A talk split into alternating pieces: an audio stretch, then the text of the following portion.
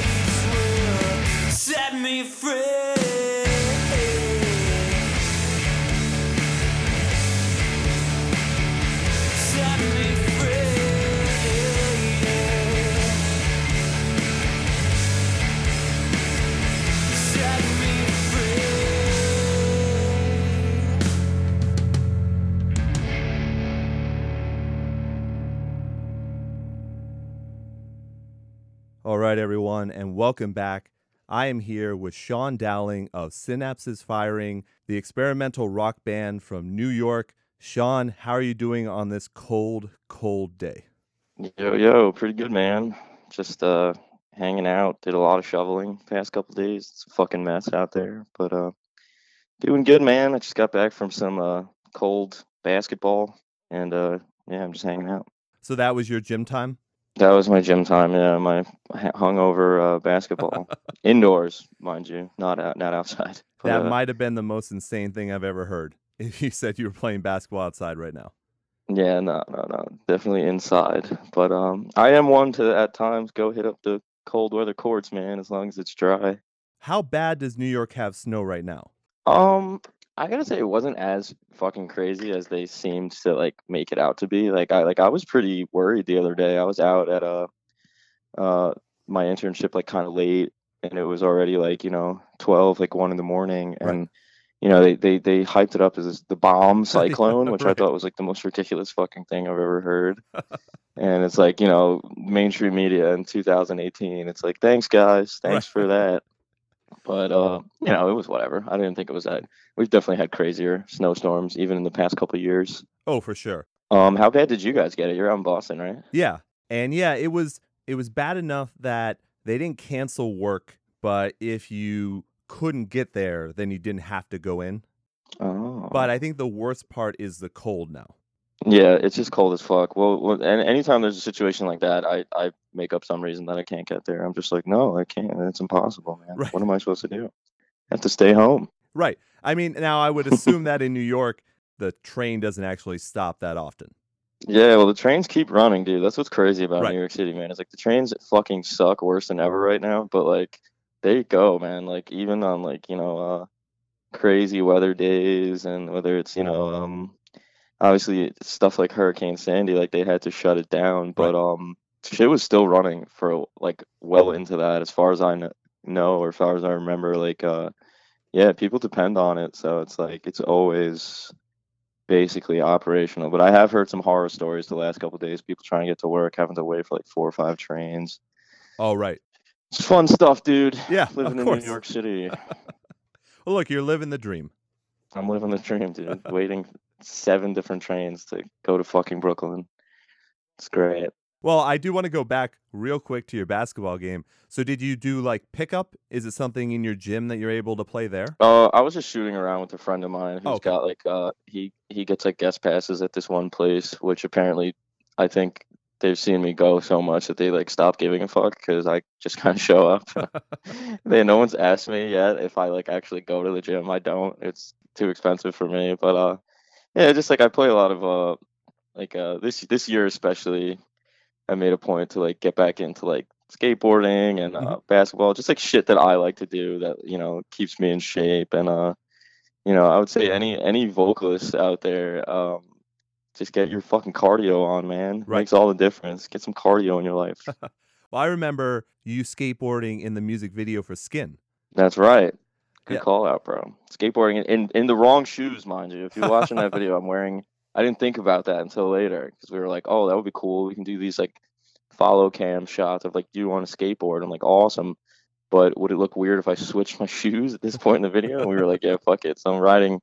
I'm wearing like Nike like Airs or something on a skateboard, and it felt so fucking awkward, but it was fun. I'll tell you this I know nothing about skateboarding besides the actual concept. So, what shoes are you talking about that are better for skateboarding? Is because they're flatter?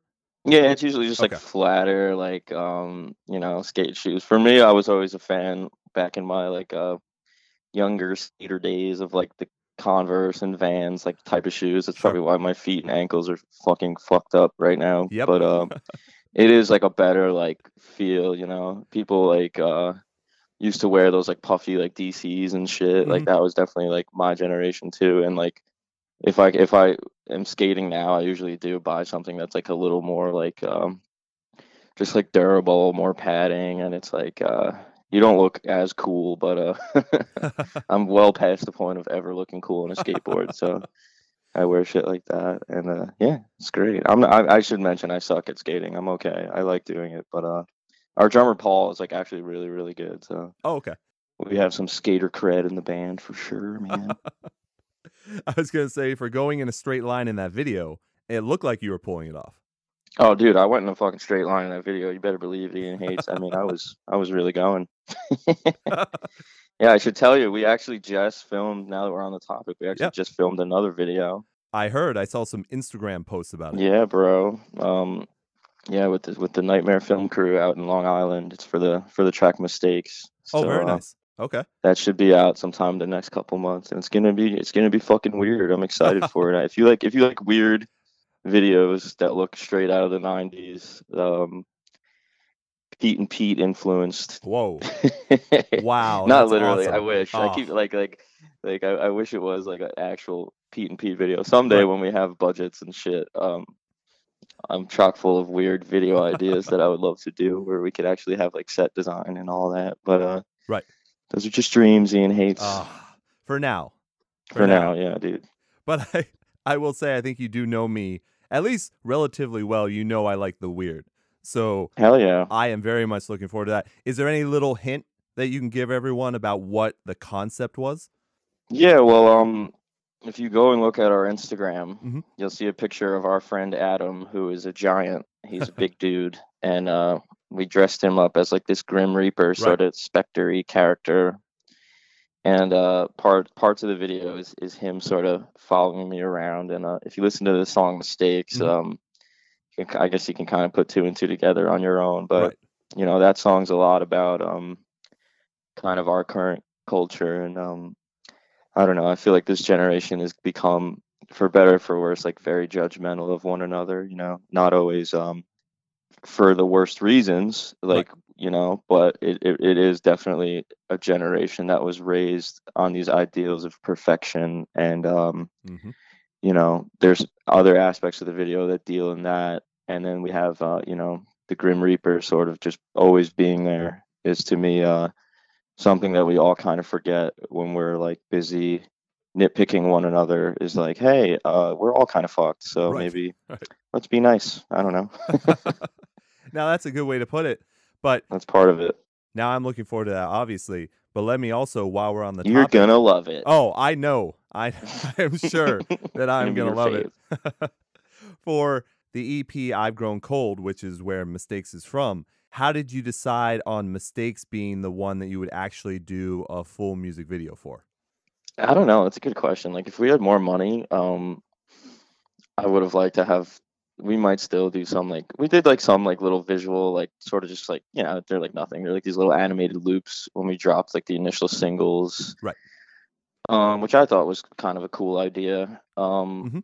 but um, you know, if we had more money, we probably would have dropped the album with like a video for Beautiful. But um, I don't know, man. Mistakes like over time has definitely become the, the track that I'm like probably it always changes, you know, but Mhm. like right now that's the one that I'm like vibing to the most out of like our shit and um I think it's like a unique song. It's also like more to like the just the straight up rock side than the post hardcore side. So Right. we kind of want to get that out there and also just like I I can't really explain it, dude. Oh no, you know, sometimes you just have those instincts where I'm like, yeah, I just want to make it for this one. right. Um, and then like that's that. You know.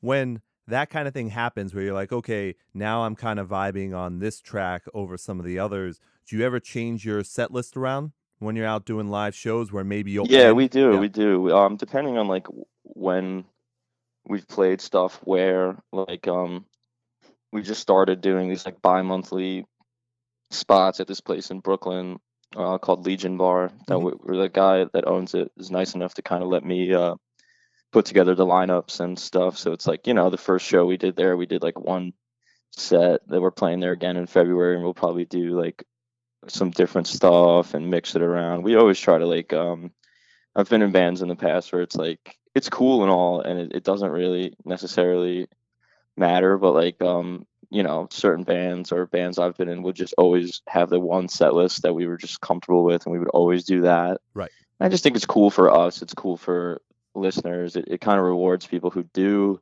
actually come out to like every show for us to be like, hey, like you know, we do have you know a whole full length album before the EP that not that many people heard. So sometimes we'll bust out some of those songs. Right. You might hear some new shit. Um, the way me and Paul, our drummer, operate, and now we have uh Isaiah playing bass in the band, and he's just like quick as fuck. Like I mean, he can just learn shit like so quick. Um, oh, that's great. We've done it in the past where we have like a brand new fucking song that we're just like, this is barely done, but like we're just gonna play it. Fuck it, who cares? Nice. And it's fun to do shit like that, especially at shows like that where it's like, you know, it's a lot of friends, it's a lot of, uh, you know, but uh, yeah, we like to f- fuck around. We like to switch it around for sure. That seems like a good way to be. And you mentioned it, and I was going to bring it up a little bit later, but we might as well talk about it here now. So, the way I found out about Synapses Firing and yourself is the producer for Ian Hates, Ty, actually. Yeah. Yeah, he's the one that was like, hey, you got to check out this EP. It's really good. And obviously, I agreed. And then I look back into your catalog, and that's where you brought up Forgive, which was your debut full length album that came out in 2016. And that's really damn good, too. So, Oh, thanks, man. yeah, it makes me feel good to hear that every once in a while you'll throw in one of those tracks when you're, or maybe multiple, when you're out doing it live. Oh, 100%, dude. I mean, well, first of all, shout out to fucking uh, T Rock, man. Oh, what yeah. a guy. What a dude. That's He's a good awesome guy. that he uh he uh got you into it and that you actually like dug the shit. Yeah, he's always been like one of those dudes. I mean, uh the Bronx scene uh it's it's not what it used to be right now, unfortunately, but um back like, you know, even like 3 4 years ago, Mm-hmm. um it was fucking so good and there was just so many great shows happening. And uh, yeah, uh, T Rock was always one of those dudes who was at like every single show. He would film stuff for bands, take pictures. Like he's always been very involved, and it's like it makes me happy that he's like still super involved because uh, a lot of people from like our era, you know, I get it. We're all in like our mid twenties now, so people like they either feel like they're just like too old or they have like other shit going on. You know, I understand that, but um, it's a lot cooler when you do stay involved, like T Rock but uh, yeah, man, thank you, thank you for saying that. And uh, the way I look at it, dude, the way um, Paul I think looks at it as well is like we were a very, we're still like a pretty new band, and I forget that sometimes. It feels like I've been doing this a long time. Right. But um, you know, we had we put out that full length, and like just about a year later, we dropped the EP. So even though um, we did it with two different producers, um, I kind of see those two as like sort of like a continuation of like one another. They're definitely in like the same universe. I just think the EP is like a bit of like the heavier side. Sure. And uh, yeah, I hope people who hear the EP will go back and check out the the full length because I I like it. No, absolutely. And I think, and correct me if I'm wrong on this one, but I would say in general, a lot of times that's what an EP does, or that's what the EP is best at, is really showing you, like, hey, this is what we're good at, this is what we do, and then check out what we've also done.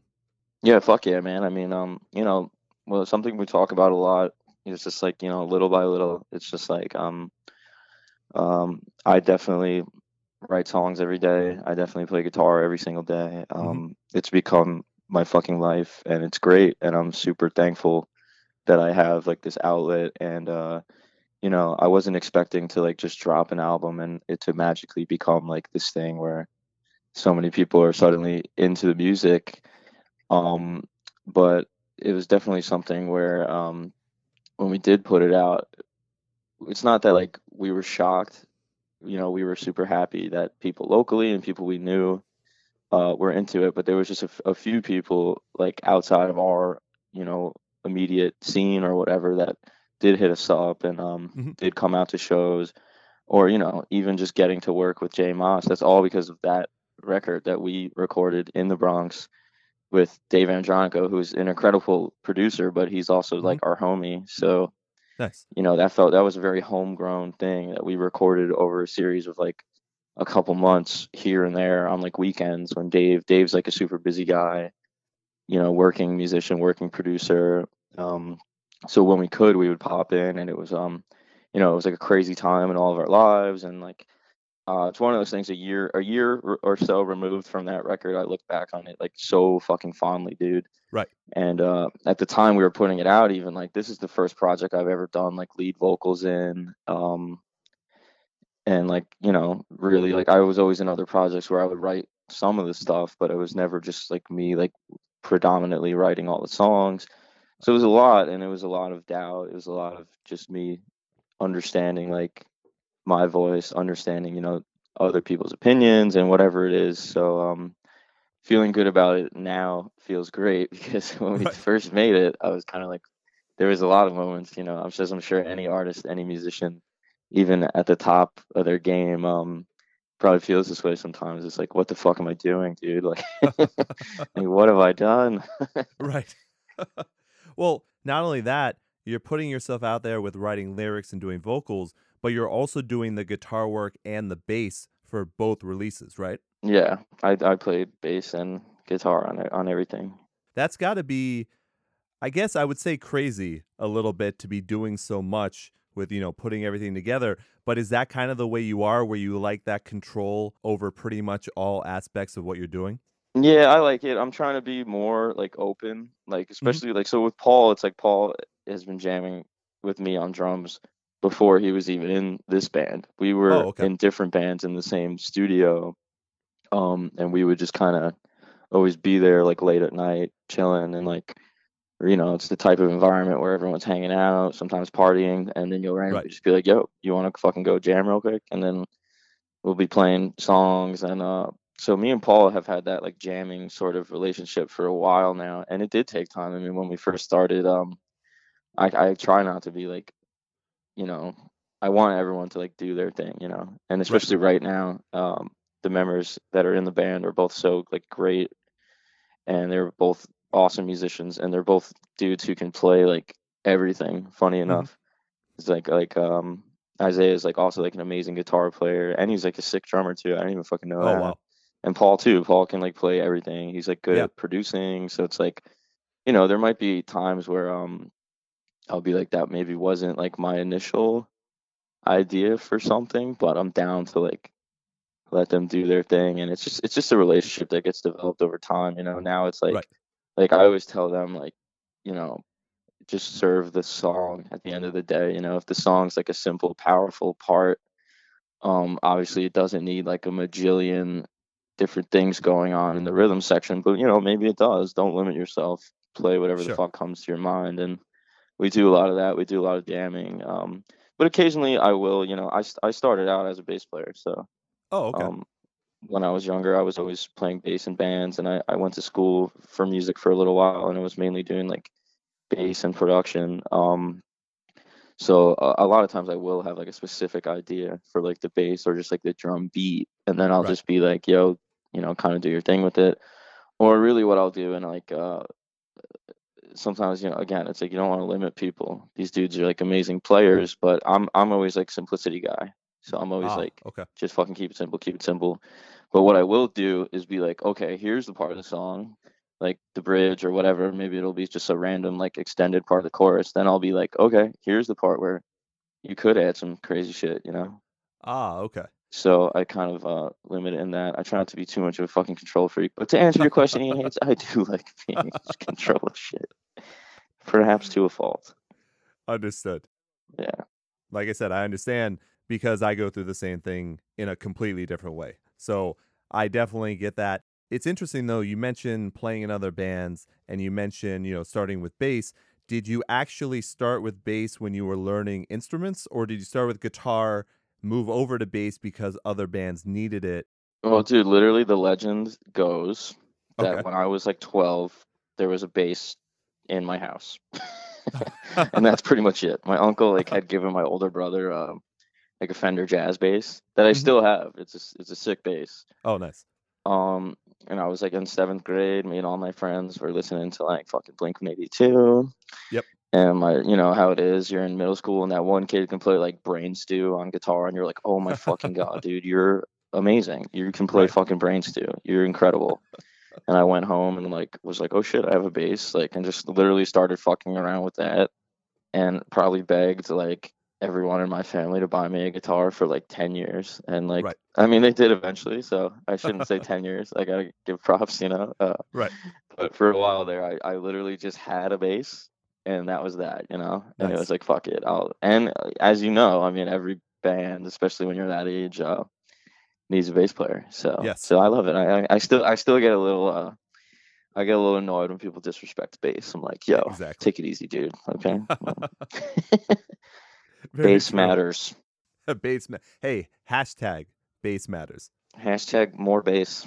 By the way, just because I made that joke, I notice you're not on Twitter, right?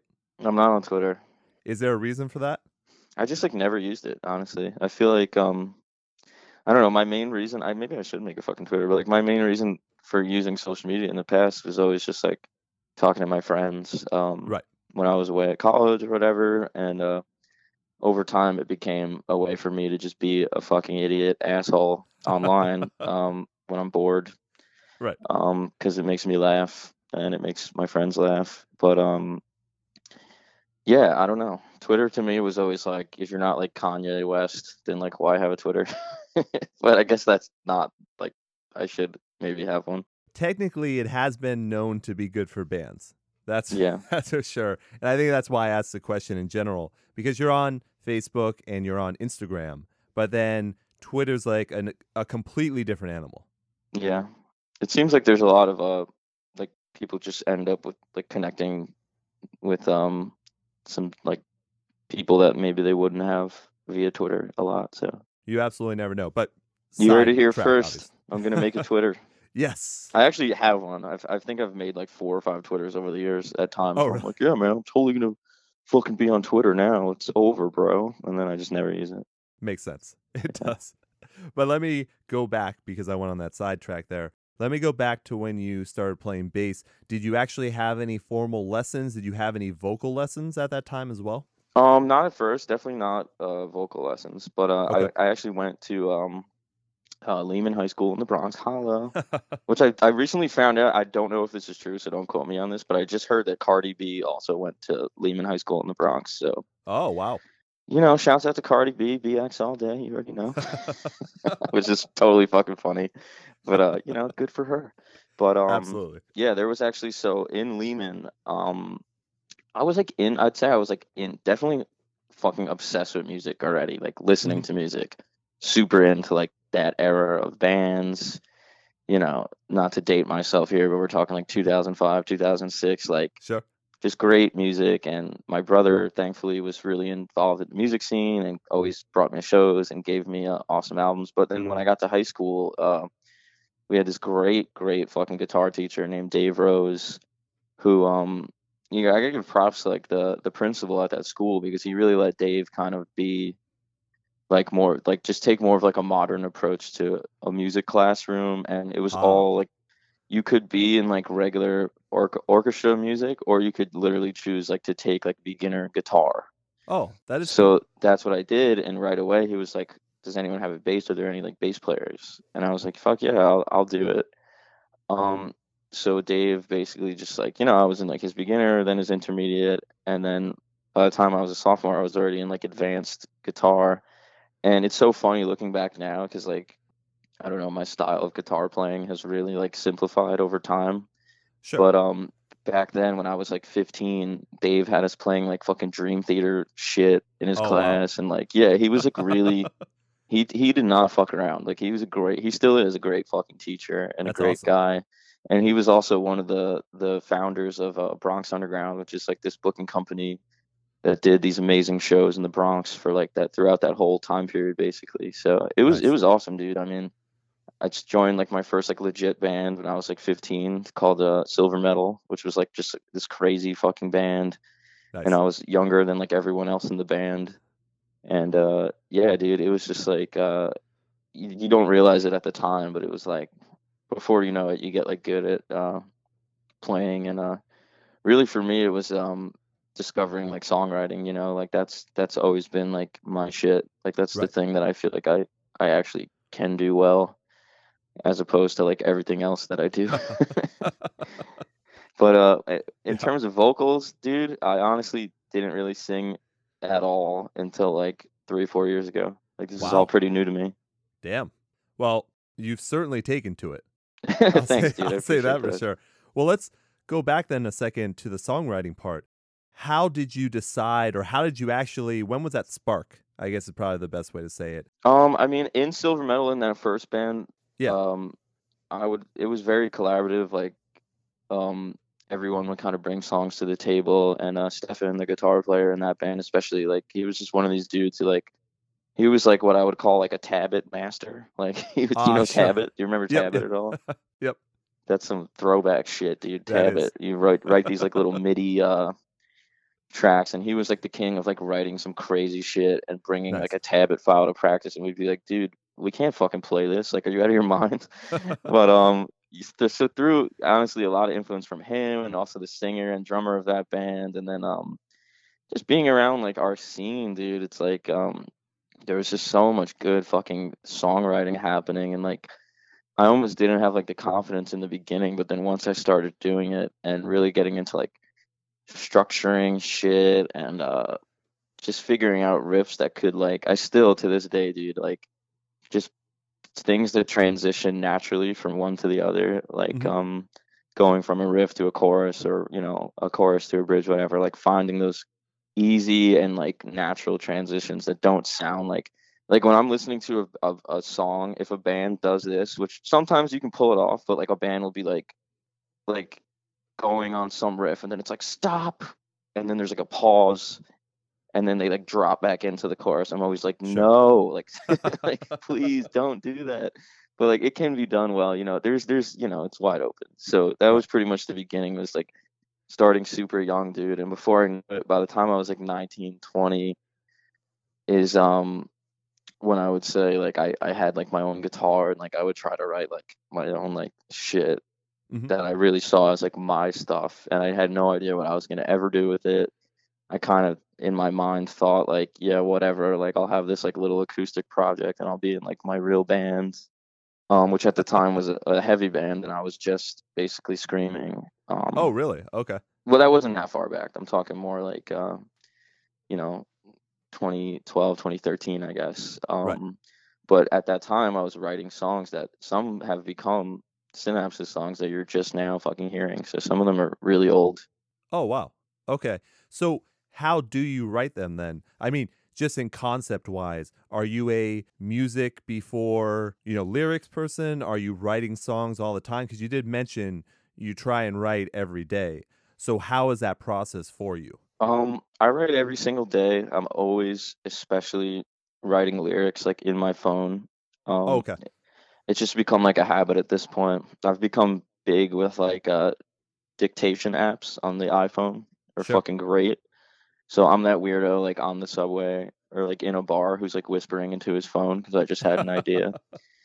And Sure. um i don't know man like my i you mentioned this and, and you're now you're making me think about it. It's almost always music first. Like i'll just riff around. Mhm. i also tend to record uh gibberish melodies Ah, okay. like I'll literally I have like endless videos on my phone, dude. If anyone ever wanted to really embarrass me, just like hack my shit.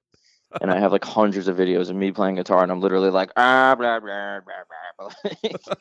but later on, like it's so I usually do write melodies first and then a lot of times I have lyrics just sitting there that I'm like like mistakes definitely. I had all those lyrics like written more or less. ah, And then me and Paul kind of I love that song for a lot of reasons, but um that was definitely one that like I had that riff and we just jammed and jammed and jammed and it became that. And it was really literally probably one of the first times we fully jammed. Like I transitioned to all those parts probably more or less in the exact way you hear it in that song. And it was just one of those happy like accidents, which I love it when those happen. That's usually Right. not like that, by the way. It's usually Right. it's fucking painstaking Yep. you know but um yeah in that case um it was all that so yeah man it's always um you know i never um would define like oh i always have to do this first or do this second or whatever um but i am passionate about like when i do have an idea that just pops into my fucking head Mhm. um you know those moments of quote unquote you know inspiration Right. um i do depending on the circumstances drop fucking everything and it's funny actually where i got this whole like mentality from believe it or not was from lady gaga shout out Okay. to Gaga. Well, she does dude. listen, so because like like I, I've always like thought she was kind of great and like kind of interesting but there's an Mhm. interview with her where she basically talks about that she's like the moments that you fail as like an artist is those moments where it is like three in the morning and you're like drifting off or you're just like oh i'm tired like you know and sometimes i will have like a, a kind of cool idea Mhm. and you're just like eh, fuck it i'm it's, it's not even that good and then you won't even go jot it down uh but I have become very like passionate. She she she says in this interview, she's like, those are the moments that you like actually do fuck up. Like as long as you're just passionately like stop everything, write down everything, you'll never run out of like ideas and inspiration. So for me, it's like, dude, half the time I'll be like, you know, I keep like a notebook by my bed. I'm Mhm. recording shit on my phone. Shower, you know, shower is always good for uh, writing lyrics. Right. But um, dude, half the time I'll jot some shit down and I'll look at it a day later and be like, okay, what the fuck? No, like you know, what the hell even was this? But Sure. then another, you know, half the time, I'll even at the time that I'm writing something down, I'll be like, this is a fucking dumb waste of time. What am I doing? Like, you know, I just like pause this movie or whatever. I just in- inconvenienced everybody so I could write some shit down. Like, who gives a fuck? And then I'll look at it like a week later and be like, no, this is fucking good. Like, I'm so happy I, I got this down. And uh, because it's important to me, you know, Right. I'm not afraid to say, like, this shit matters to me. Yeah, I would hope so. Yeah. But let's yeah, all right? let's all thank Lady Gaga for that then. yeah, thank you, Gaga. By the way, did you see her on American Horror Story at all? Um, fuck, what season was that? Because Like six, maybe? The hotel. Dude, as much as I would have loved to see um Lady Gaga um you know looking all good and shit, I that show really fucking became hot garbage at some point. So That is true. There there was some iffy. I will tell you this though. You, I'm guessing then you did watch it for a while, right? When did you yeah, I think I watched up to like um season three or four, and then um I tried like um like last year uh Oh, the So- crazy cult one. yeah the fucking Roanoke shit, dude. Some Yeah. someone I was dating at the time was like into it, and uh I actually, funny enough, um growing up would go to like the Outer Banks and like North Carolina and uh, Virginia. Mhm. Like every summer, so I was like, dude, fucking Lost Colony, Roanoke, like I'm so into that. I've gone on like cool like ghost tours and shit. Right. And I like love shit like that. So I was like, oh, this is gonna be great. And Cuba Gooding Jr.'s in it. Like, fuck yeah, dude. And then like three episodes in, I was like, yeah, no, I can't do this. This sucks. yeah. No, no, I understand, and I I actually lost track during the carnival one. Yeah, that one got fucking weird too. I did watch a little bit. The thing is, dude, TV is like so amazing right now where it's like, am I really gonna watch fucking American Horror Story do like a reality show within a show within a show and fucking Cuba Gooding Jr. is like freaking out? Uh no, like I'm not. Because Fargo is on TV, you know? Fucking Right. Game of Thrones. Like That's a damn good show too. No, Yeah, that's man. true. I will say though, if you are legitimately a fan of Lady Gaga and you think she's attractive and whatnot, I would go back for Hotel because that is actually a good season of that show. I so will, and I definitely do think she's like crazy attractive. So yeah, she gets can't explain that one, dude, but I can't explain either, but yeah, she gets almost nude in the probably like five episodes. Sean, are you there? Sean?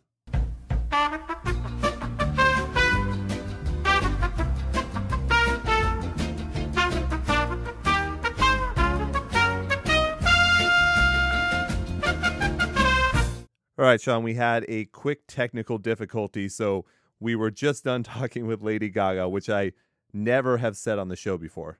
By the way. nice. I'm the I'm I'm the dude, man. I'm the dude who's gonna talk about Lady Gaga in probably every interview. So That's the way to be. Well, you got to do, talk about man. what you love.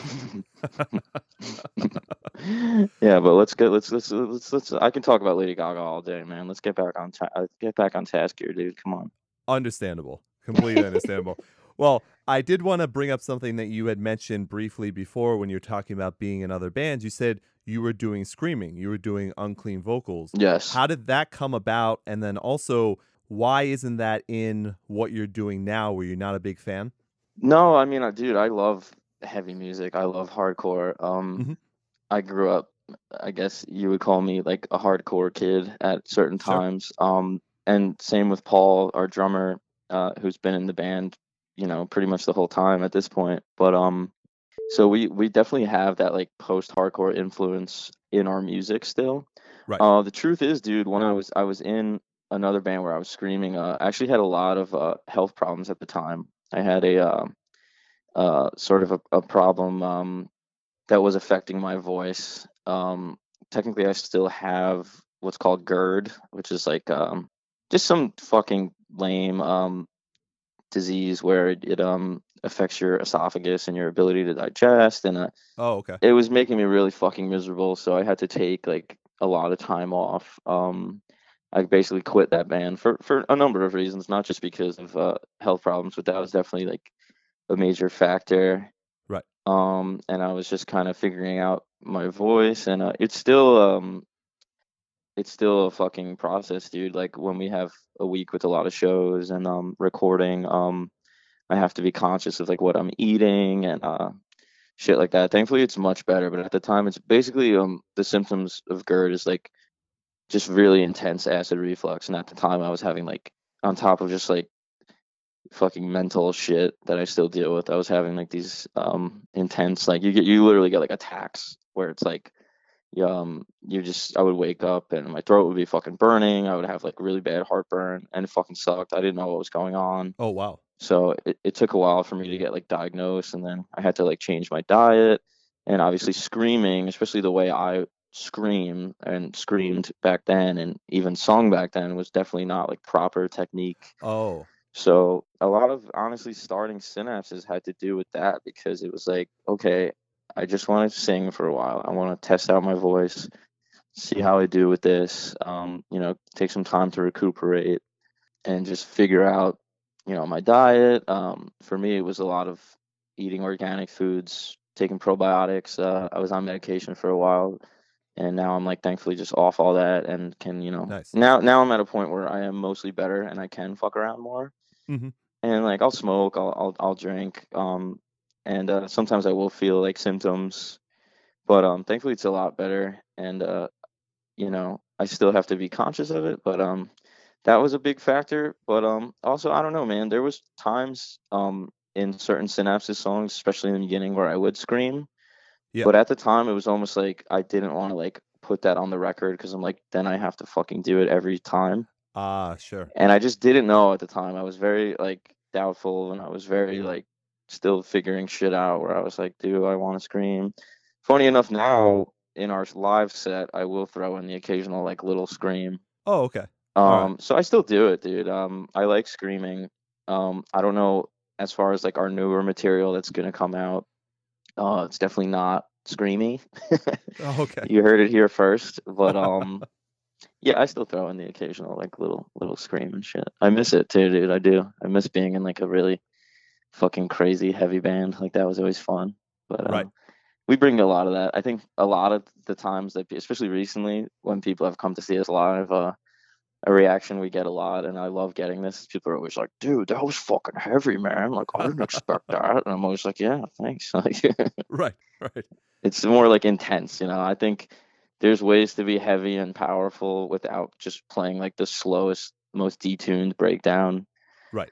uh not that there's anything No, wrong with that no, but, but it's definitely a different style. not my Right, style Exactly. yeah so i mean it's it's it's still a thing that we think about we love you know heavy music and stuff like that i definitely changed uh, my vocal style a little bit after all that and I, I should definitely say like i mean uh it was a shitty time and it, it was definitely fucking with my voice and like uh i was it's definitely when you're when you have like something like that that just like pops up out of nowhere and you know it made me like anxious to kind of go out sometimes i was a little like self-conscious about it.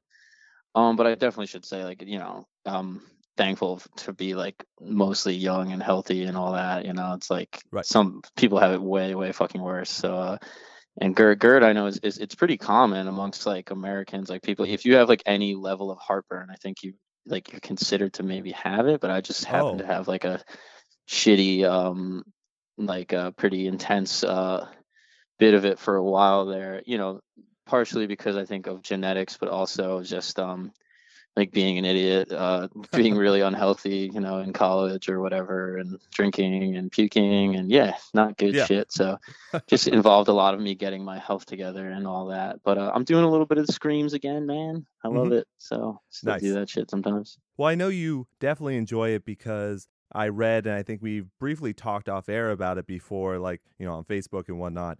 But you're a big fan of Deftones and Glassjaw, right? Oh yeah, dude. I mean, that's like sort of like my era. I mean, those two bands definitely Poison the Well. Um, Oh, sure. yeah, just like that era of like you know what I guess you would call post-hardcore um, is like always and forever my shit. Like um, like uh, my friends make like joke around about it, but it's so true. It's like I'm like I'm like the biggest fan of like early like 2000s like like butt rock. Like you know, but a lot of those bands are like you know incredible and a lot of the shit holds up so well. A lot of it doesn't but like i love like those bands. I mean i fucking love Korn still like Yeah. no no shame. I love i love almost every Korn record. I was thinking about that the other day. I was like you know what? Like a lot of the Korn shit that people hate on Right. i still kind of like. Uh yeah Glassjaw, definitely. I mean, clearly, like, there's. I don't think we've played a single show where at least one person isn't like, "You like Glass Glassjaw," and I'm like, "I fucking do. Thank you."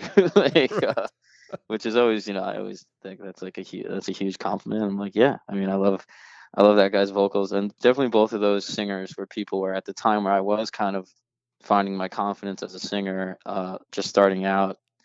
Um, I looked to them like stylistically to be like, Right. yeah, like there's something, there's something to this. And you, you also said in your your uh, very kind review of REP that you saw some like Smashing Pumpkins in there, and I was like, fuck yeah, because I love Oh, yeah. Smashing Pumpkins as well, and I.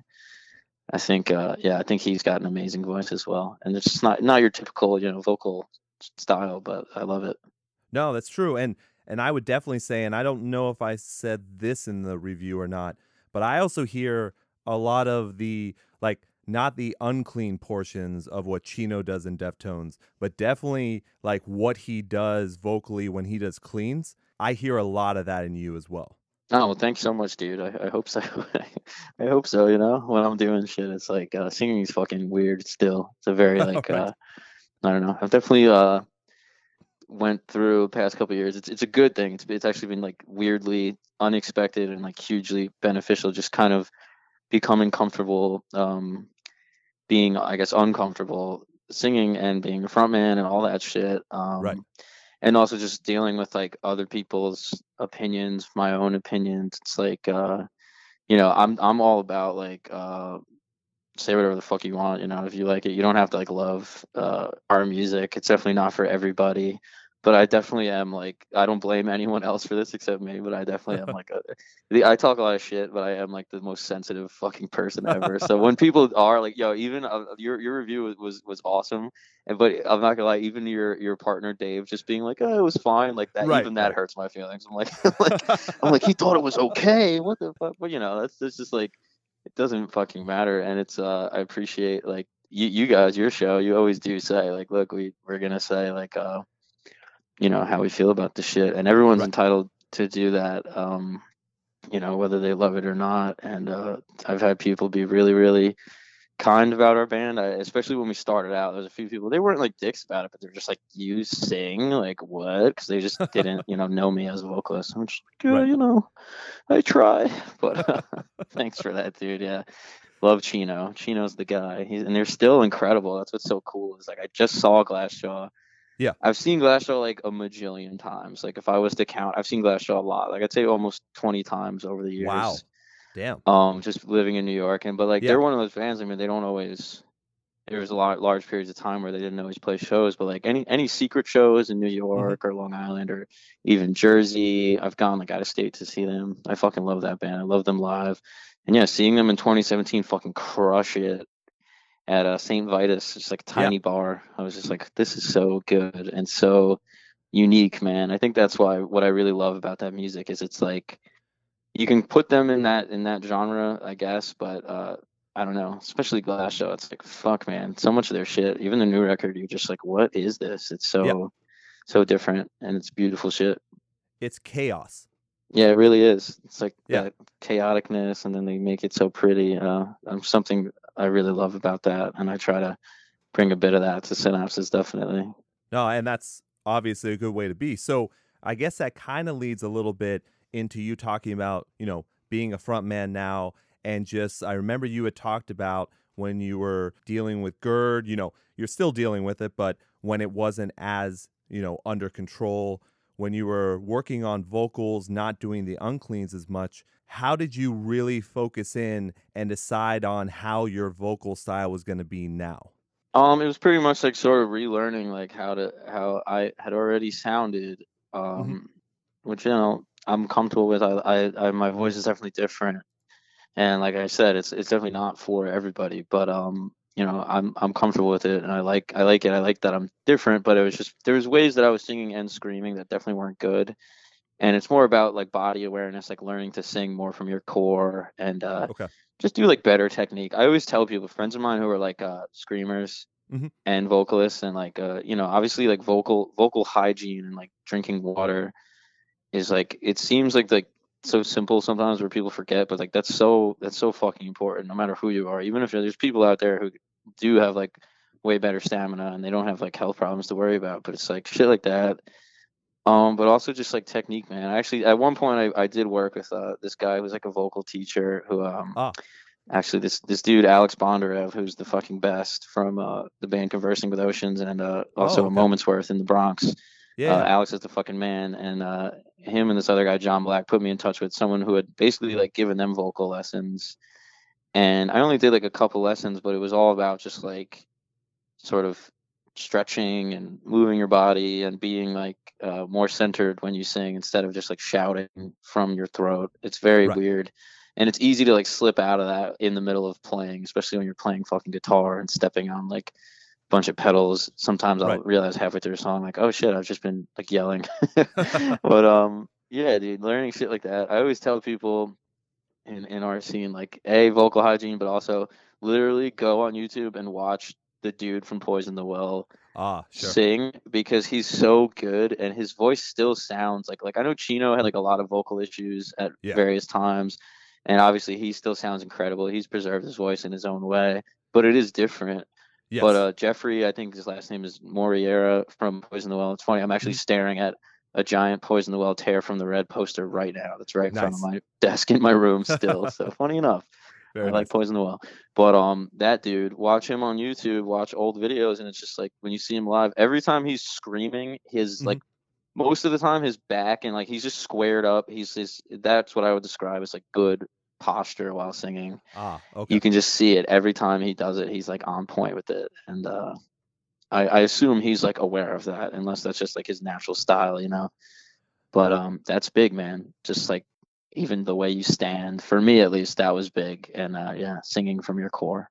Do you have any issues, you know, after practice or after a show where you have to take like a certain amount of rest before your voice is fine or because yeah of what you're sometimes. Not so much anymore thankfully. Like i Oh, okay. literally just practiced and uh was like out past couple days like honestly dude that's where i fuck up more than anything. It's not even when i'm performing it's when i'm like out of i'm i'm i'm uh some some folks may describe me as loud and obnoxious at times. So shit like that where i'm just like let me not be like yelling or you know over music at a Sure. club or at a bar or at a show. It's Right. like um, shit like that when you don't, re- or just anyone in general. You know, you don't realize you're using your voice all day. I'm using my voice at work.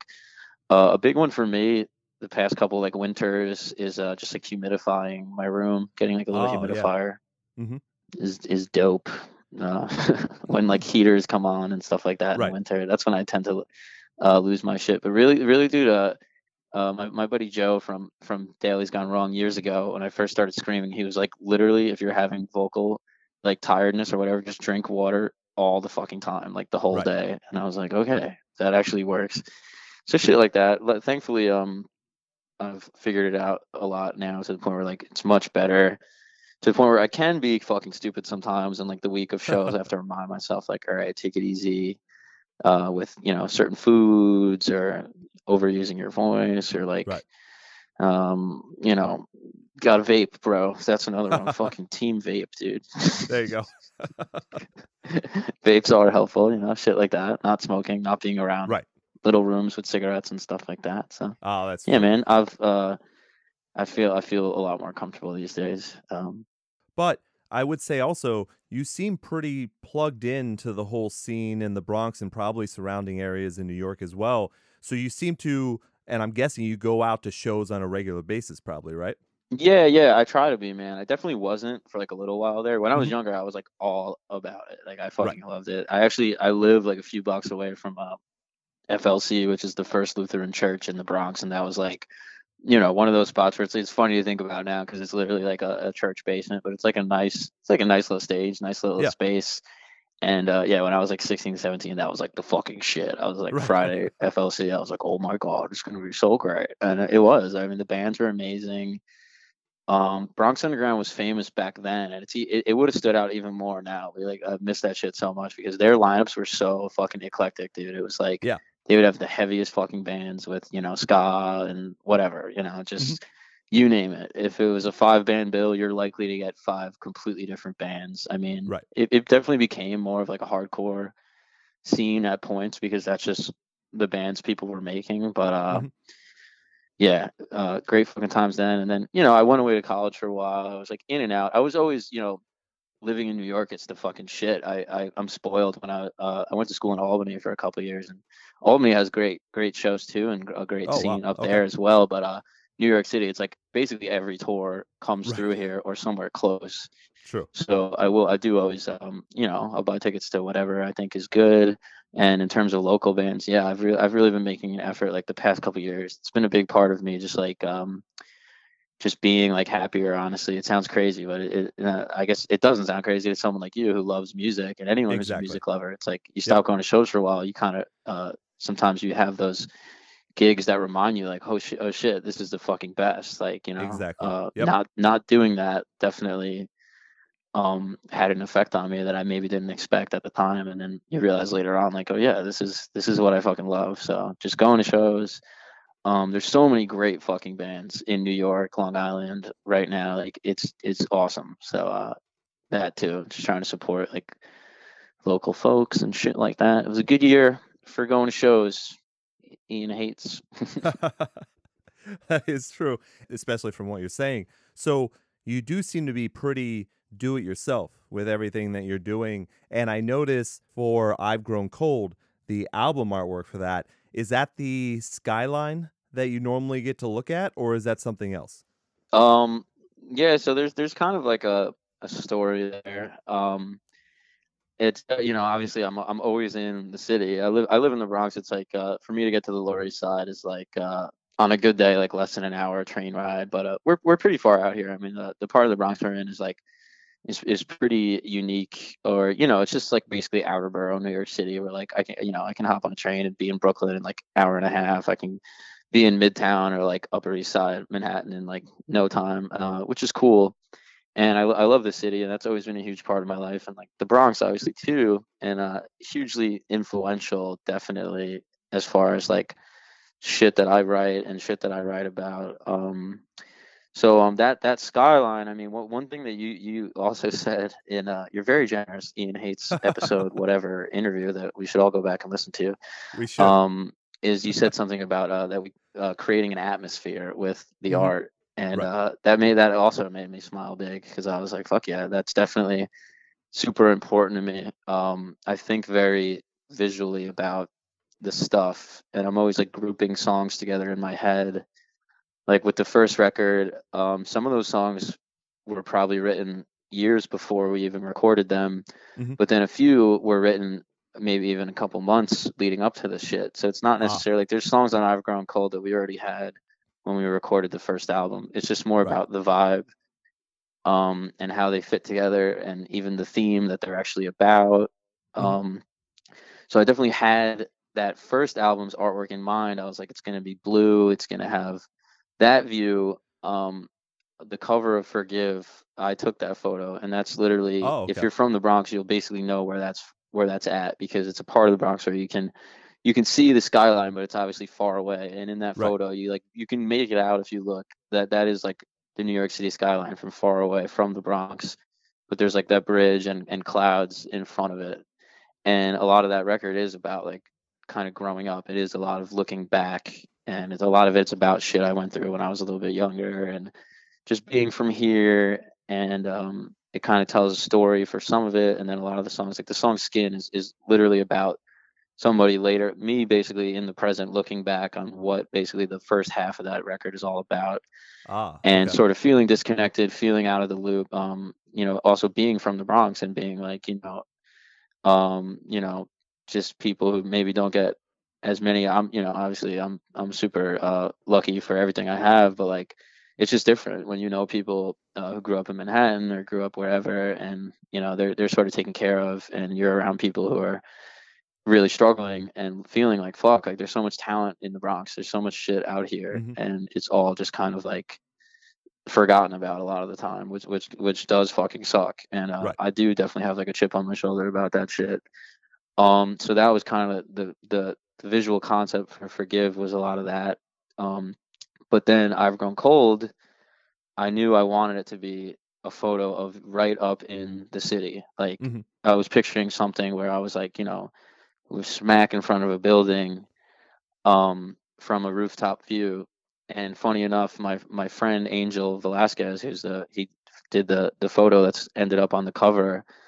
Um, he just took that randomly, and it's like it's like a specific angle that looks a lot like the view from a place where I, I spent some time, like downtown a lot, like on this Ah. one rooftop. Like everything about it, even like the colors, was like all there and i literally saw that like scrolling on instagram one day and i think i hit him up like immediately and was like dude we can we can we use this we have to fucking use this so i did like um the uh like the layout for this new one but that that photo is all is all angel man and it's just it's crazy how perfect it is and uh Right.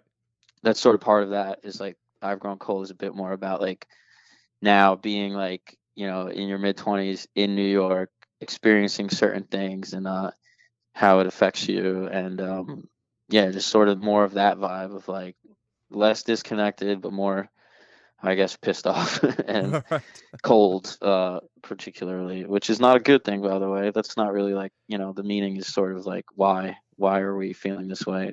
Culturally uh myself everyone i know it's like you're so used to um shit just happening. You hear about some horrible tragedy on the news and it's like okay well I gotta fucking go. Like I was I was in New York City like that. I mean, this is not to like freak anyone out. Like shit like this does happen. Um but I was I was literally like pretty much on the train uh recently there was you know, there was just some uh bomb threat at like Penn Station. Right.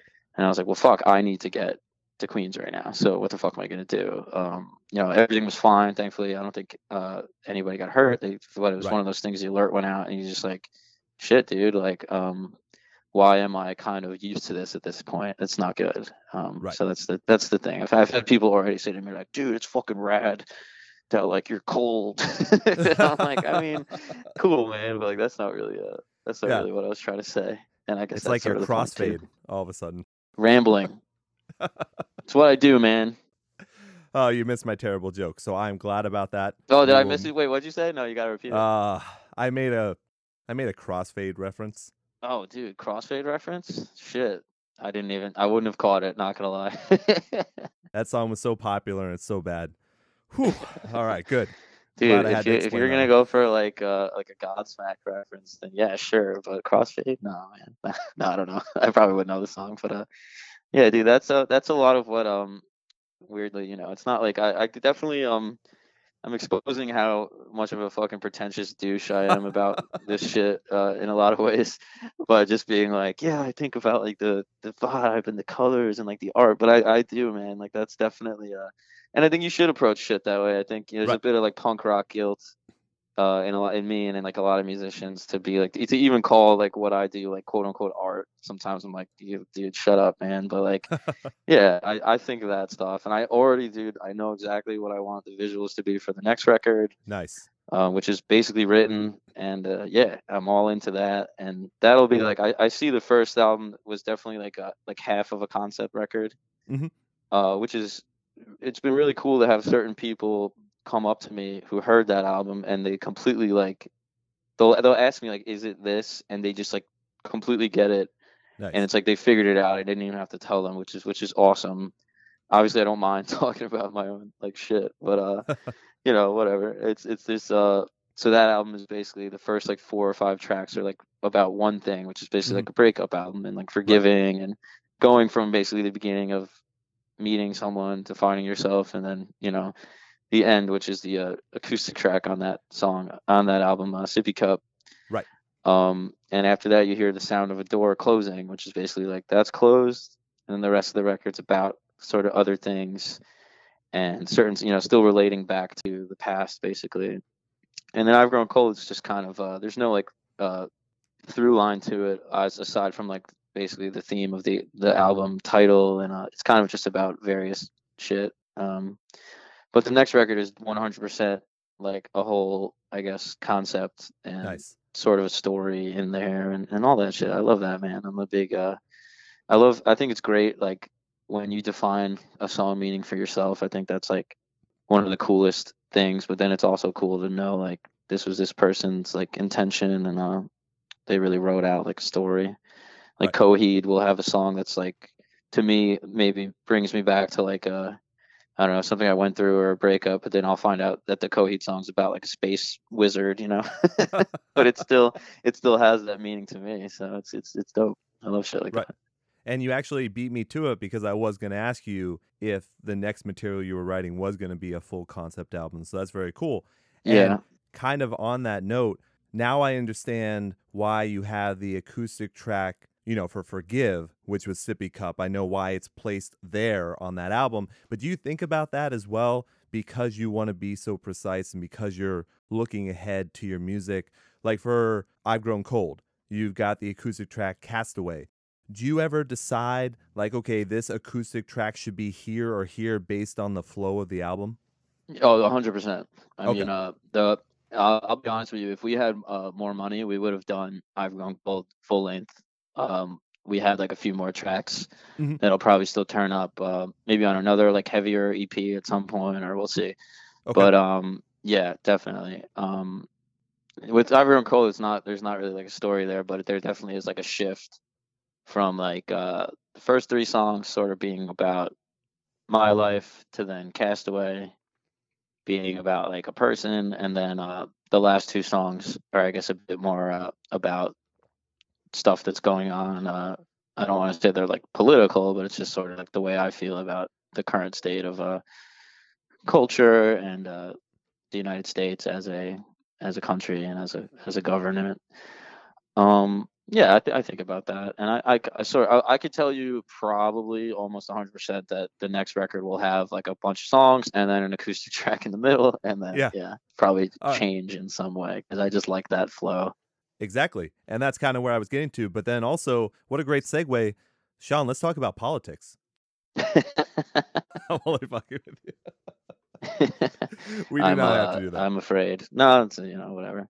We're definitely not like uh, I wouldn't consider us like a political band, but we all have uh, we're all adults. We all have uh, opinions. We definitely talk about shit, but I think we pretty much have uh, fairly uh, standard political beliefs Right. for people our age. Just uh, trying to figure shit out. It's such a goddamn mess right now, and uh, I definitely have had like uh, pretty intense uh, discussions with friends and people just even out at like bars uh, in the past Right. year to the point where not, I never want to become a person who's like, oh, let's not even get into politics because I think that's fucking clearly not like the answer to anything. Right. And it's it's easy for you know someone like me to just say like, oh, I don't you know I don't really get into politics because I'm not as affected by certain issues as like other other people in other circumstances are. Sure. But uh, yeah, let's not. No, no, no, no. But maybe next uh, maybe next podcast. oh yeah, we could easily have a whole thing. I would. I will say, sure. um, not not that this is even like necessarily a bad thing. Again, um, it's, it's good that uh people are definitely um trying to be more conscious and more uh, responsible in both the country and definitely in the music scene. Mhm. Um, but it seems like there's a bit of a tone now where it's like if you don't completely agree with um certain aspects of like people on the left, you just get I don't know. Like it's like uh I am basically I would still say I'm definitely like a very anti-war liberal person. Mhm. But uh it's almost like like I talk about Ian in our song. But it is like you can't make mistakes anymore. You can't you can't even work your way to an idea and be a little bit wrong before somebody is already like basically uh dehumanizing you and telling you Yes. that, you know, you should shut the fuck up, which is fair. yeah, it's fair for them to say what they want, but it should also be fair for you to say what you want. Yeah, it's on on both sides, you know. And Yeah. I, I hesitate to tell any liberals, especially friends of mine who are like, you know, uh, gay or lesbian or people of color or women, or for to, to, to be like, oh, you know, calm down, or like, you know, because Right. people have every right to be, uh, you know, incensed right now. Um, and it Right. is a scary fucking time, dude. So, uh, I guess that's kind of is where I'm at, and that's that's part of the uh, the theme of uh, our last record a little bit. It's like, fuck, I don't fucking know.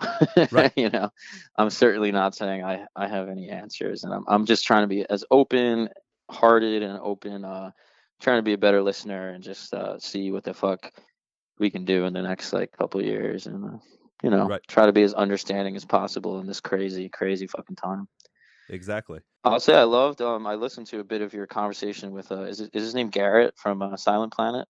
Oh yeah, Garrett Russell. Yep. Dude, I gotta say, I'm I'm fucking a loser who just listens to Around the Fur by Deftones over and over. So there's certain bands that do fly, you know, under my radar, and uh, that was one where, dude, oh my god, that record, like, I pretty much just.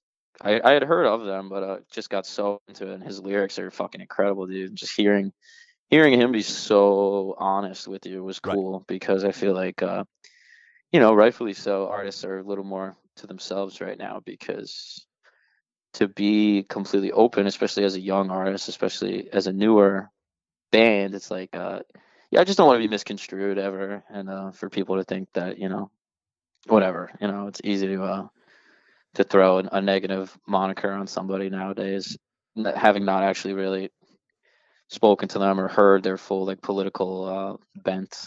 Right. Um, Right. Yeah, but it's cool. Next podcast.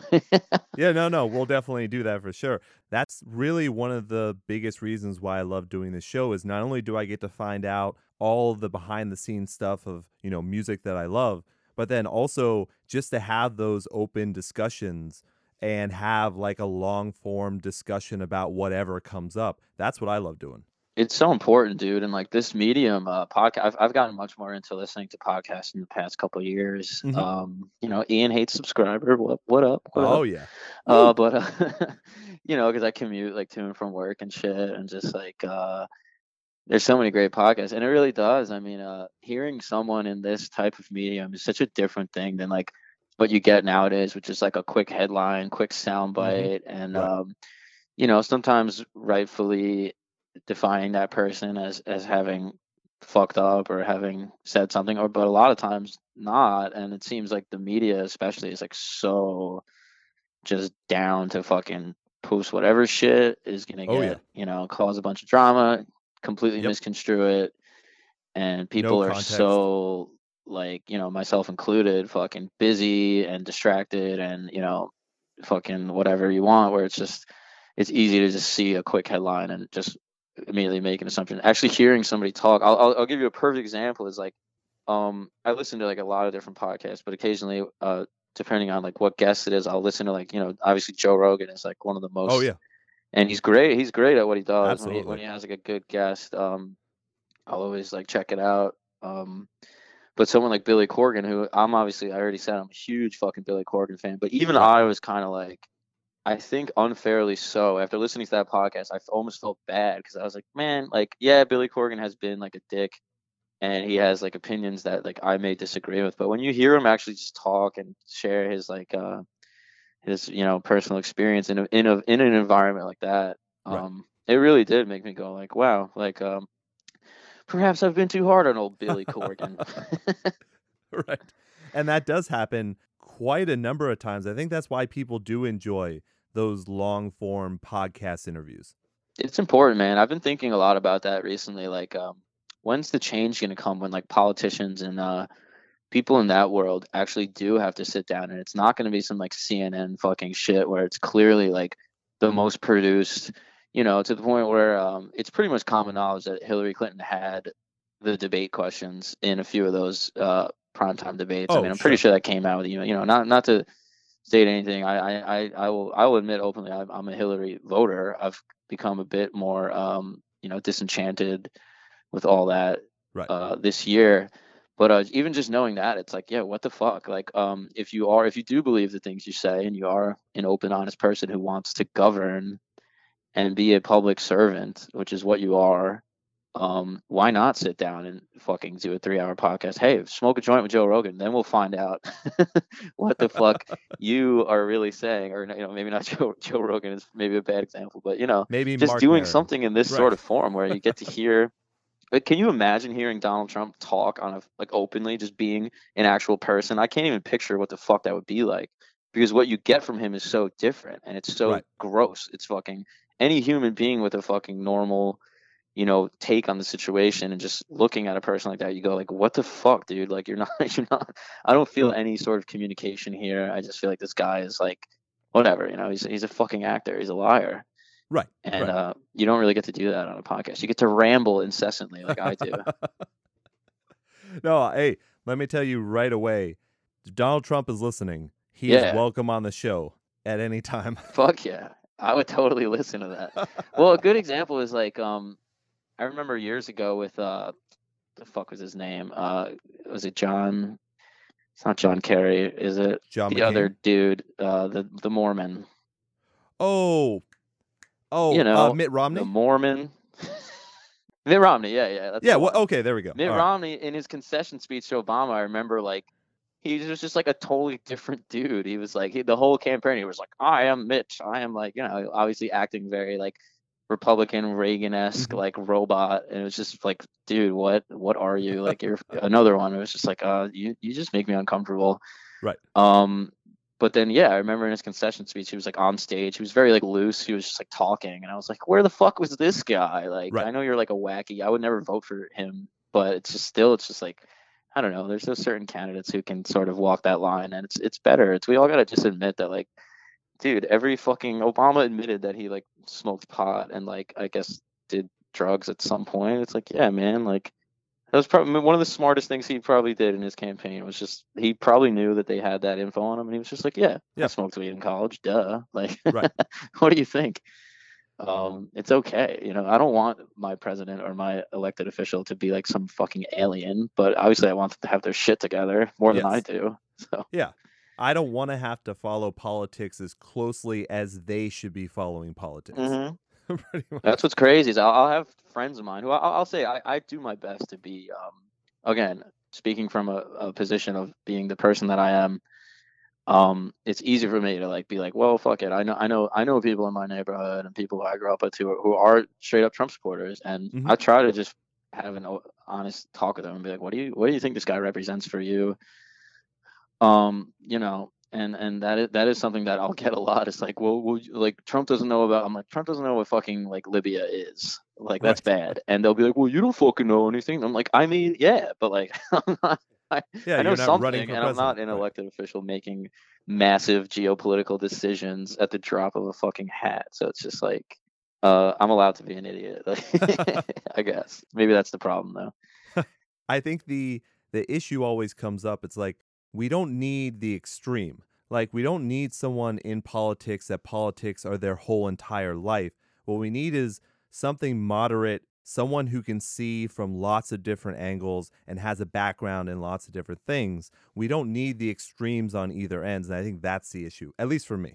Yeah, it's so extreme right now. That's what's so crazy. Even I, you know, I was um before he was like out of the running. I definitely um as far as my, I think as an American and as a voter, um, which is something I am passionate about. It's like I. I understand when people are like, oh fuck America, like nowadays because there our foreign policy in the past, you know, whatever amount of generations and ju- yeah, the state of things is pretty bad. But I I, I am someone who's into history and into like the original uh ideals because I think they did kind of at least get it as right as you could as far as creating a modern republic and, and a democracy and leaving the door open where you can make changes Right. through government to adapt and, and all that good stuff. Mhm. But um yeah, as far as my personal just taking an honest look at the, all the people on the board and being like, okay, who aligns with me most? It was Bernie Sanders for sure. Sure. And I was like, I, I, I respect this guy. I, I agree with like most of what he's saying.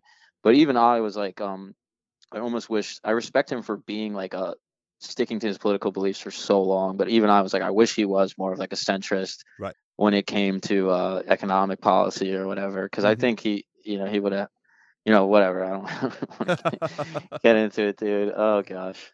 Um, It's okay. Hey, look, we can stop the politics there. That is fine. No, it's cool. But yeah, all I was saying was like, um, yeah, you, you, we do need people, and I think Obama. I have my issues with um, the way Obama turned out, but I was, you know, I Oh, mean, it was a hugely uh, emotional moment being in New York City at the time. I lived in Brooklyn when he was first elected. Uh, it was Mhm. fucking beautiful, man. I mean, Right. the energy of uh, just doing that as a country, and him as like a moderate. Even even as just a leader, even people could argue, um, you know, obviously his actual policy and shit that um ended up happening under his his governance. Um, you can't obviously blame that entirely on him, but um, Right. Yeah, dude, as even just as a figure, that's the point of a fucking president. That's what Donald Trump doesn't understand. He's Right. like, you won. Now you're supposed to like bring everyone together and say like, this is what we are now as a country. And he's done none of that. And it's like that's that's what freaks me out almost the most. On top of everything else, It's just like people are still so polarized. Like I understand Yes. in an election year, people get very polarized, but it feels like it's it's only getting worse. And that that is a little uh frightening. And uh yeah people have to find some common ground because it's a it's a beautiful world man. It's a beautiful country. Everyone um there's no reason for people to be so um at each other's throats. Right. but what do i know ian hates? I know music. I think you spoke from the heart there, and I, do, bro, appreciate that's what i do. That's what you do. So yeah. I think that's a good place to leave that for right now. I think we're going to revisit this in another episode. We But- should we should i'd be down i'd be down to talk more politics i Oh, am no. into it i shouldn't i shouldn't fun, say yeah. like oh i don't care because i do actually my my um uh my my brother and sister both have always worked in politics and they live in washington so Oh, okay. uh, it's interesting to get their perspective on things. I don't always agree with even them on everything. And yeah, man, I mean, uh, I, I try to be a person who's always open and I've tried to learn the art mm-hmm. of like, let's not take this to a place where rhetorically we're being like really shitty to each other Right. just because we know we disagree. Again, easier for certain Said people to say depending on circumstance than others. Right. So I understand certain friends of mine who are very, very passionate and involved in social justice and have lived in New York City their whole lives, you know, dealt with the NYPD and other things where it's like, you know, again, trying trying to stay very moderate here because I think, you know, uh, people do the best job they can in a in a position like that. But yeah, the the NYPD has historically been pretty. It's intense, man. If you're growing Mhm. up in some of these environments and you are like a person of color or just a poor person, uh, yeah, dude, there's there's clear harassment. So I don't I don't Sure. uh, you know begrudge somebody for having maybe like a very extreme, extreme maybe to me or to you view of things, but to them it Right. really is just like yo, um, yeah, No, people get true. fucking angry when you fuck with their shit. yeah, yeah, they do. That's Um, very true. Well, let's switch it around a little bit because we have been talking for a while, and I did want to get to something before we, you know, say our goodbyes and everything. I know that you have an internship outside of music, and then also we talked a little bit about TV. We talked about Lady Gaga. What else do you enjoy outside of music? Books, movies? What do you normally like look forward to doing? Oh, all sorts of shit, man. I mean, I'm I'm such like a fucking uh, nerd. Like that is that is like I mean, it's it's it's funny. Like um, you know, again, not it sound sounding like a hugely pretentious art person, but it, this this is who I am. So it's just like I take influence from fucking everything, dude. I mean, obviously, Yes. I'm I'm I'm huge into movies. Like I have like uh, uh some friends. Again, New New York, man. It it, it is the shit because Right. any independent film that comes out, um, you know, you can always go see shit like that. I'm really I'm I'm trying to be a better reader than I have been, but I, I I've always been a big reader and into Yeah. fiction and uh you know, big dork. I'm into fucking. I still watch a shit ton of like anime and just like Japanese Nice. culture in general, like video Yeah, games. Um, Mhm. I just think artistically and like visually, anything that's fucking out there and feels like a singular like thing that like Mhm. isn't like like I'll give a perfect example of shit I don't like is like DC movies and stuff like that where it's like it's you feel like oh there was a boardroom that made this film right here Right. and then you know you go and see something you know uh, why I can't think of like a great example that I've seen recently but uh something like I don't know the new Blade Runner or like Ex Machina where it's just like right. this is such like a fucking this is this dude's vision this is fucking incredible yeah I'm just I'm in awe of like uh, I think art is so fucking good right now like I try to Mhm. focus on like the positive of the current state of affairs in the world it's kind of interesting that like everyone's all doom and gloom um because of things like Brexit and the Trump administration, which are Right. legitimate fears. But uh, at the same time, I'm like, yo, fucking New Zelda was like really good, which is bad. Again, this is part of the apathy that I guess I'm trying to uh, Ah, we understand within myself and understand within other people. And I don't, I don't necessarily think it's like I don't, I don't, um, I don't think you should necessarily. You should maybe feel a little bad, but uh, I think a lot of people in our generation are like consumed by the guilt of being like in this fucking world and uh you, you sort of you sort of forget how to like enjoy like little things like that i mean i'm i'm, I'm pretty like uh i play I, I play sports when i can and uh, i Mhm. try to stay active doing shit like that and yeah dude i got a pile of comic books right here Nice. I got a bunch of shit. Motherfucking right now, honestly, biggest priority in my life in the next month is uh Dragon Ball Z Fighters is coming out. I don't know if Ah, you're down yeah, with that.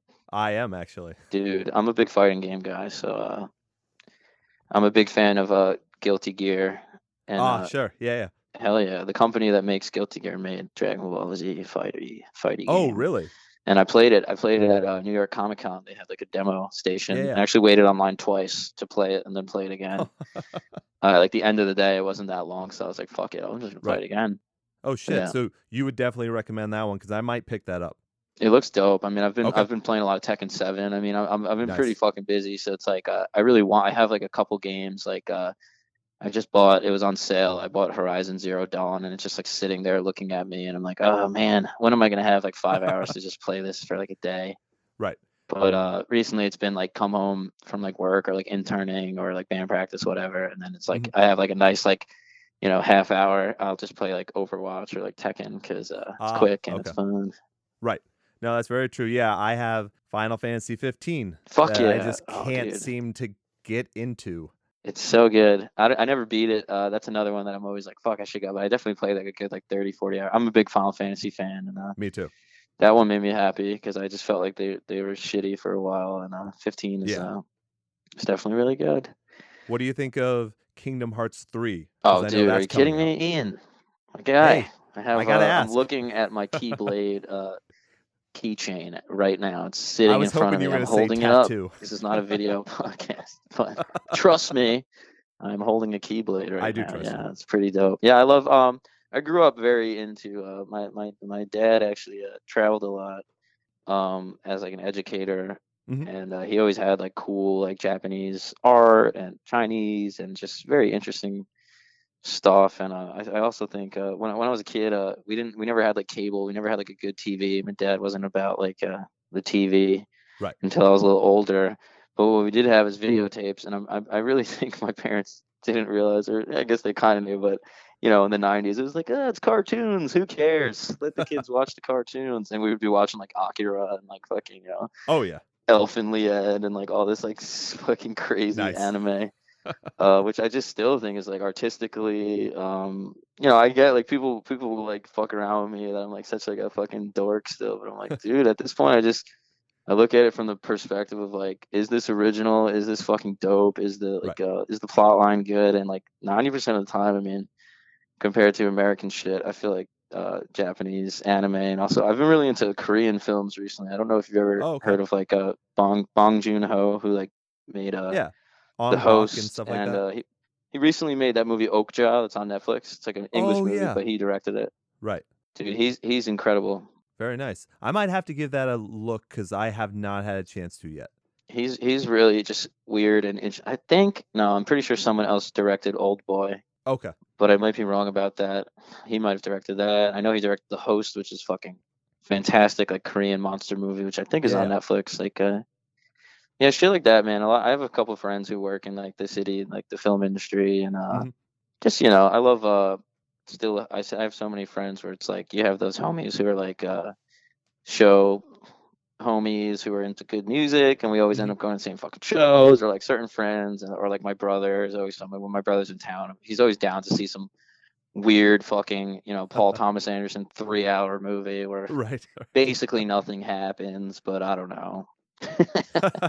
I love it, dude. Uh, yeah, I mean, I I tell people that a lot, dude. That's another thing. Like, I definitely I dealt with a long period and still deal with you know certain degrees of depression and anxiety, and Mhm. uh, a big part of like in the past couple of years, you know, um, I think making this band and making the music, it really did in a weird way that I didn't even expect. Uh, it helped me kind of feel more like myself again, but also just really almost it's like it, y- people don't think about it, but like it takes some effort to really find the shit that you like Right. like movies, music especially, and people Mhm. always, always fucking complain, especially about music, that it's so Oh, yeah. bad in 2017. And I'm always the guy who's like, no, man, like you just don't act like you don't have time to like just ask a friend, go to a show. Like there's so much good shit out there. yep. Um, and stay inspired, stay, stay loving the things that you love because it's, it's not bullshit. It's not. It's worth. It's worth the most. You know. I think it's uh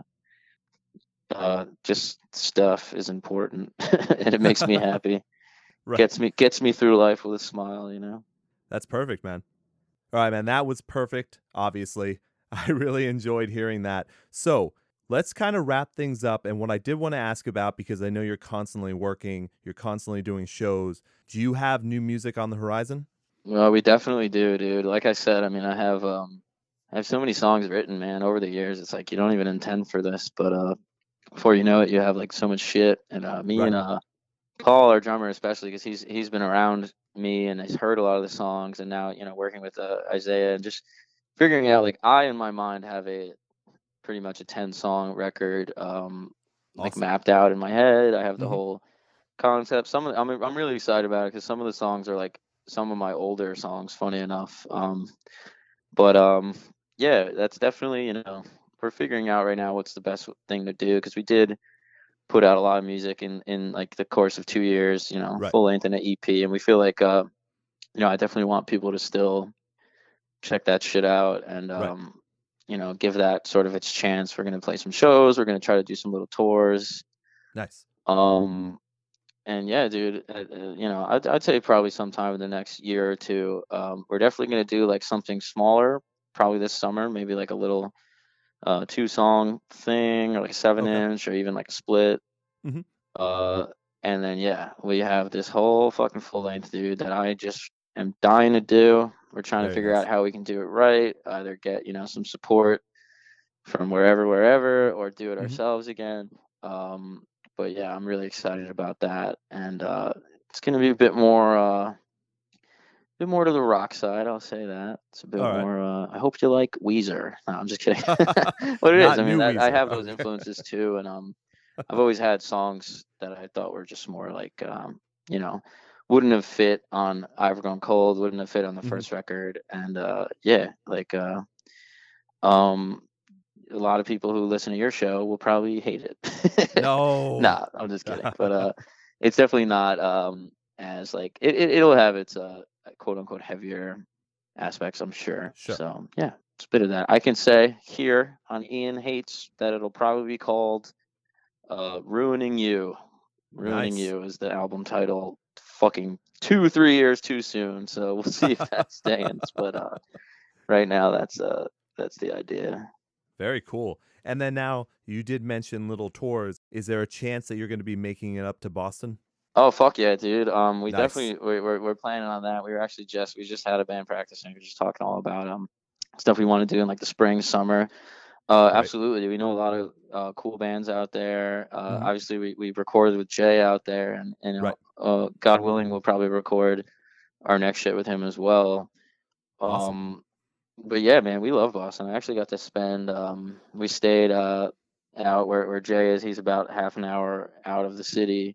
Mhm. Uh, and that was really nice because it was kind of like more of like a suburban, like a lot of space. I was taking like long walks after we would practice. I mean, after Right. we would track. And uh, that was really peaceful. But um, yeah, then I would I would go take like the train into the city, and I visited some friends, and I ended up I ended up staying in Boston like longer than I was supposed to. Actually, thank you, thank you, Jay Maas, for letting me stay in your home like an extra like couple days because uh, you didn't have to. That was really nice of him. But um, yeah, because I was just like hanging with, and yeah, I fucking love the city, dude. It's, it's a great scene out there right now. Um, great fucking uh younger bands coming up, similar style to us. So it's cool, man. I feel I feel good about where things are at right now. We have a great uh group of dudes in the band, and uh, it's Yeah. always a great vibe. Um, I feel good mentally. I feel good physically, musically, and Nice. uh, I'm stoked because there's just so much great music coming out of not only New York, but like you said, Boston. I mean, Long Island is fucking crushing it. And like, Yep.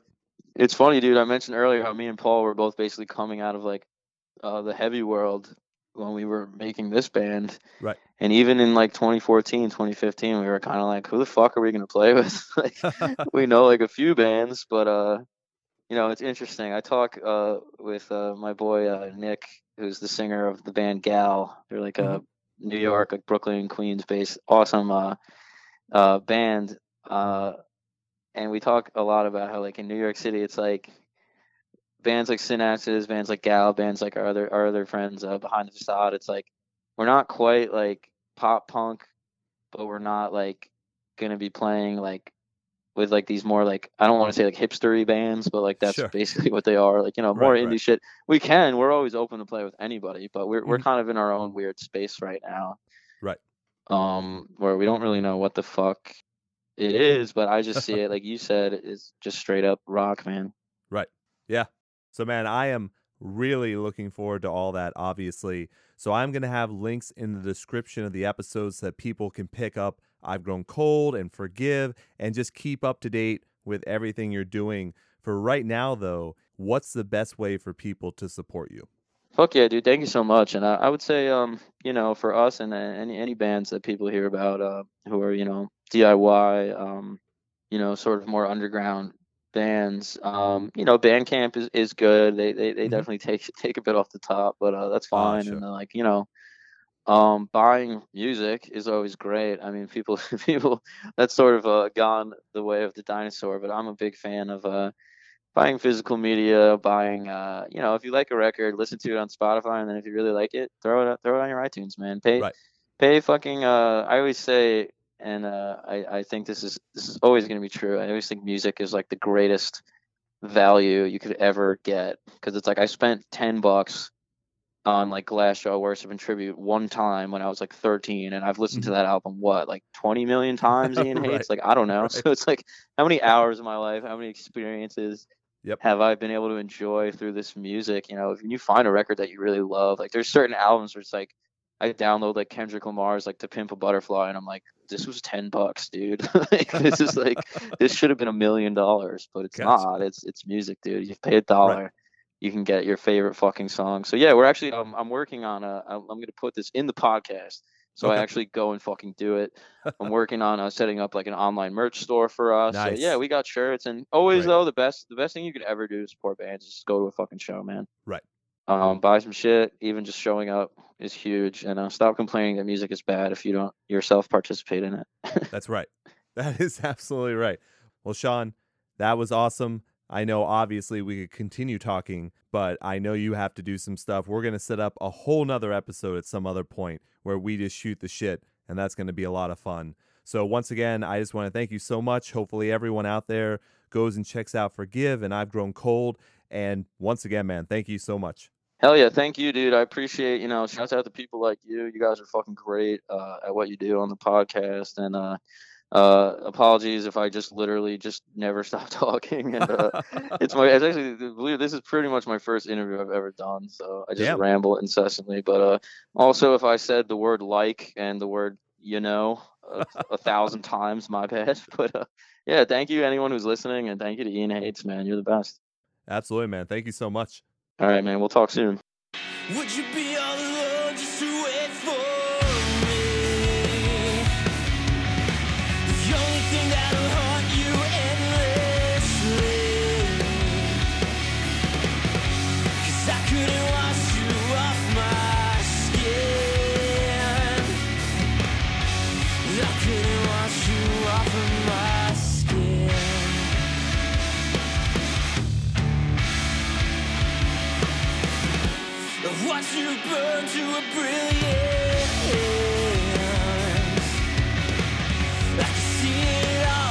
telescope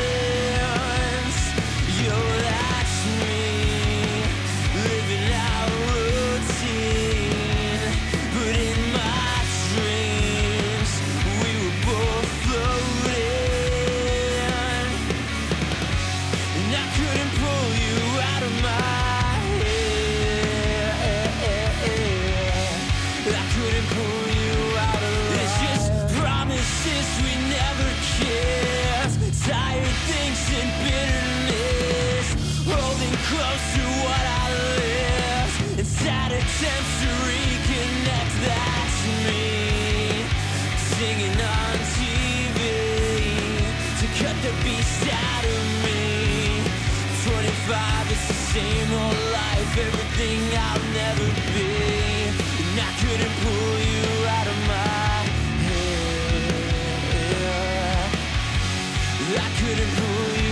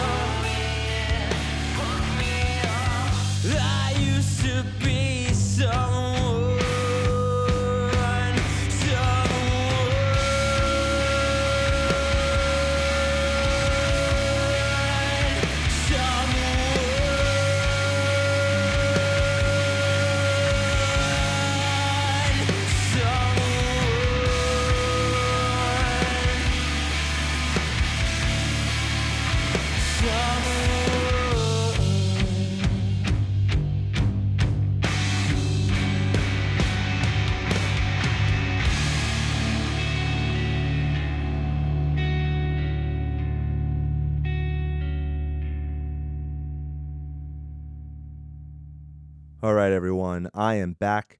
The track you just heard was Skin. That's from the album Forgive. Man, that was a really great conversation with Sean from Synapses Firing. Make sure you follow the links in the description of the episode to support Synapses Firing, pick up Forgive, pick up I've Grown Cold, and go see them live. If you liked what you heard, you can also support Ian Hates by following the other links in the description of the episode. Thanks again to Sean for coming on the show. Can't wait to have him visit again. Definitely look out for new music. The final track we're going to play is Mistakes off I've Grown Cold. And I will leave you, the way I always do, long days and pleasant nights. Thanks, everyone.